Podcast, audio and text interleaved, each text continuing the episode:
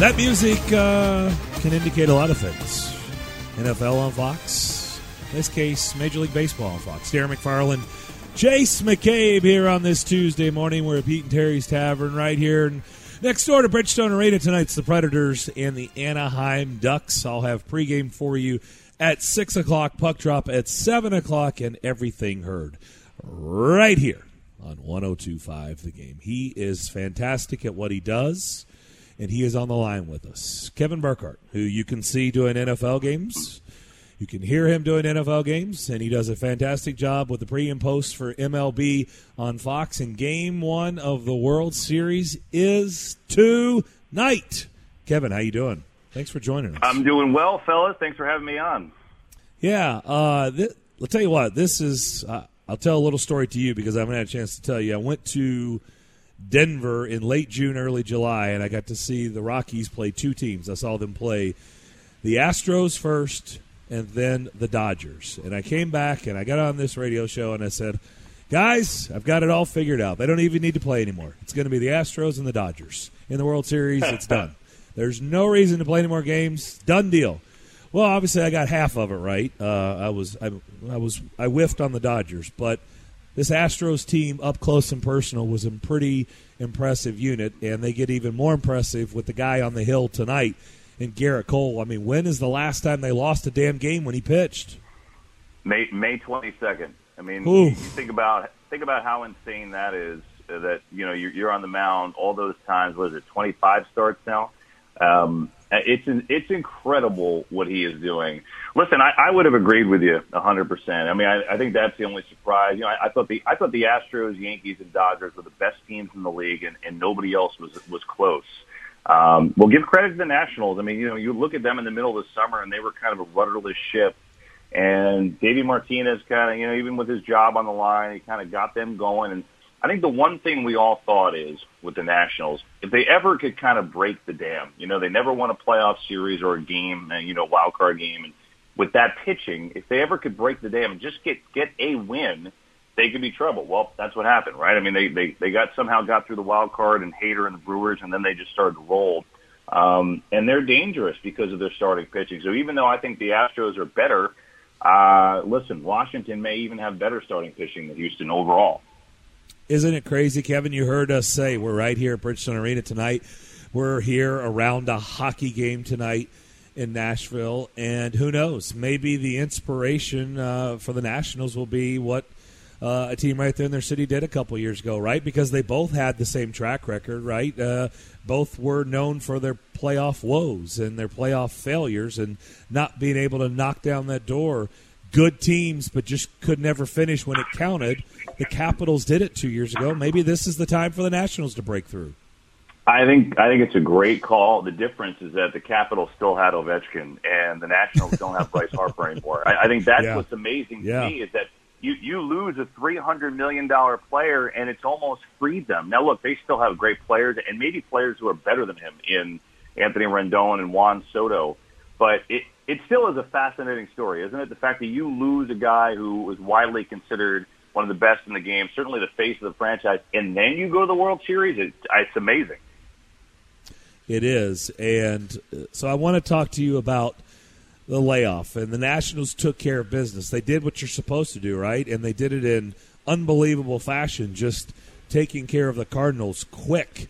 And I don't know anybody saw that coming, and so they had to sit and wait, and it's finally here. And we've we've seen teams sit and wait, and they've tried to do things like scrimmage or you know all kinds of things to try to get ready as they've been sitting there idle waiting for their next opponent. You don't have a break like this in a long baseball season. So how do you think that'll affect the Nationals, or will it, in your opinion?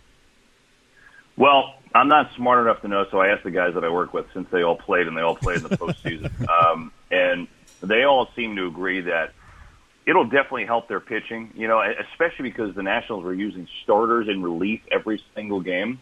So the fact that they get a six day rest, the pitchers will throw side sessions and they'll be fine. They'll be they'll be good.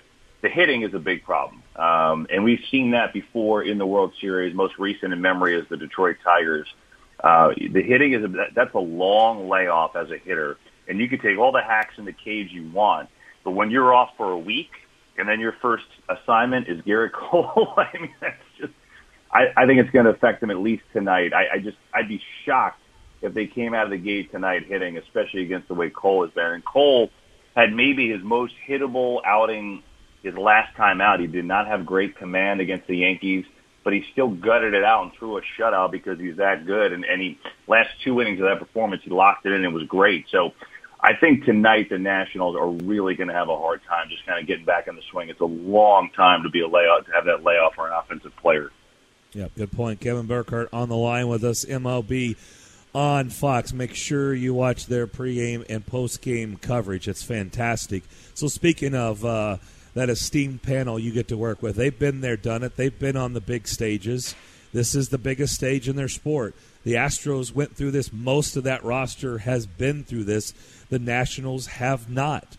In their opinion, when you talk to them, how do you adjust as a player when you know that this is the grandest stage in your sport, and that is different. Uh, you know, there's not going to be any more brighter lights or bigger stage than this one. How do you think the Nationals? How do they think the Nationals will handle that?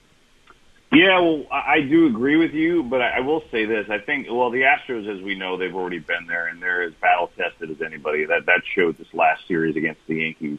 Um, I think the Nationals, even though it is a new stage and it's totally different, I, I think they're free. You know, I, I just think they're playing free. They, they have absolutely nothing to lose. Their manager was about to get fired in June.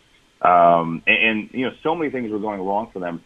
And now that they finally broke through and got that first playoff win, and, you know, you saw what happened. They steamrolled the Cardinals. And I, I just think that, I think they'll play that way. I really do. I don't think they have any reason to play tight. I think the, the reason to play tight was the wild card game or the NLDS against the Dodgers. Once they got through that, I mean, the pressure, no one expected them to do this. So I don't think it'll be the same for them. I think the interesting thing will be the very first inning for Max Scherzer tonight. You know, uh, I, I love Max. He is the ultimate competitor. He actually worked with us one postseason, but he does get amped up and sometimes too amped up. And I think if you're ever going to get to him, the first inning may be one to watch. You know, he'll lock in and settle in after that, but sometimes he gets a little too overamped in that first inning and, and the you know the energy that that death stare that he has. I think if it's ever going to affect him, it, it would be then.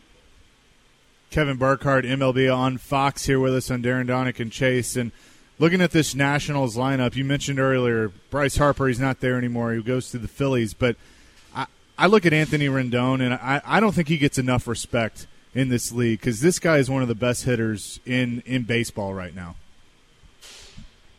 He only doesn't get enough respect because he doesn't talk. You know, he he is, he, he's not like he, he's and that's the truth. He's not a media guy. He's never been. He's always been a, a quiet kid. He never liked doing interviews, and he's not a self promoter. So you know, when you combine all that, and and yeah, you're not you're not going to get people to overly gush about you. Um, but listen, I, I think I think the middle of that order, and I agree, Chase. I mean, I think the middle of the order with with you're talking about Rendon, who had 44 doubles this year and 126 RBIs. I mean, he slugged he slugged almost 600. I, he, he's an incredible player, and he's a great fielder to boot. Um, and Soto is just a freak. He is he is he is so skilled as a hitter at his age. Um, it's just a really hard one-two punch in the middle of the order. Um, I, I think Rendon is is maybe better than Harper, but you're right. They, they, he does not get the recognition. A, he was always second fiddle to Harper, and B, he's just quiet. He never does any of the media stuff, so no one knows who he is. He actually likes it that way. So, but I'm with you, uh, and, and you know what? I think America is going to get to see him this week. Kevin, we had Curt Casali in studio with us, Chase and I, last week. He's the Reds catcher, played at Vanderbilt, Nashville guy. Uh, sure. Love him. And we brought up Anthony Rendon, and I, I think me and Chase could have left the room and went down the hall, cooked lunch, and just hung. I mean, he just would. Eh, he just was gushing about yeah. Anthony Rendon. It was it was pretty impressive. Obviously, the Reds and Nationals they see each other a lot, and so he he had to, and he's a catcher, so he. He, he just could not stop talking about how good this guy is. He sets an example for them, and I think when Look, I think when Harper was there, it's a different clubhouse, right? So, you know, when when he leaves, and look, I'm not trying to throw shade on Bryce Harper. It's just, you know, I'm not saying it's, you know, but but it is different, right? It's just like anything else. Um, you know, it's like when you know when Jeter leaves the Yankees, the room's going to be different, you know. And so I think Rendon is just kind of led by example. Scherzer is the guy that kind of grabs and leads from the pitching perspective. Um, and I think guys really appreciate that from him. Yeah, I, I am curious because I asked Curt about this, you know, with the Nationals that did they almost did it almost help them for Bryce to leave and nothing against Bryce, but when you have a team like the Nationals that doesn't get a lot of notoriety, but they do because of one guy and a superstar, I think the rest kind of get overlooked, like I was saying about Rendon. So I'm wondering if that's kind of helped them a little bit to come to come together. That now the superstar and Bryce Harper is gone, and they have to play more as a team.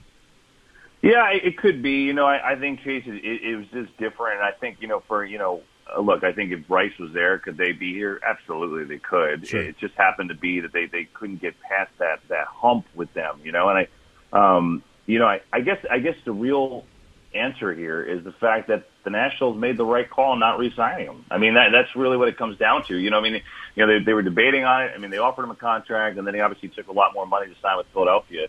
And so what that says to me is it's going to be fascinating to see whether they sign Rendon. It's the same exact spot with the same agent in Scott Boras, and if they didn't pay that to Bryce Harper, it's not going to be 300 million, I don't think, but it's going to be a lot of money to keep Anthony Rendon. So what are they going to do this time around?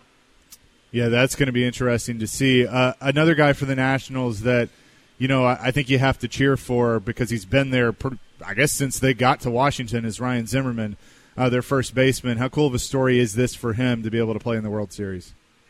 Yeah, I, I think that is a great call. I mean, he's the Nationals, you know, fourth overall pick in, in 05. Essentially, he's the first guy, right? I mean, he, he is the yeah. original.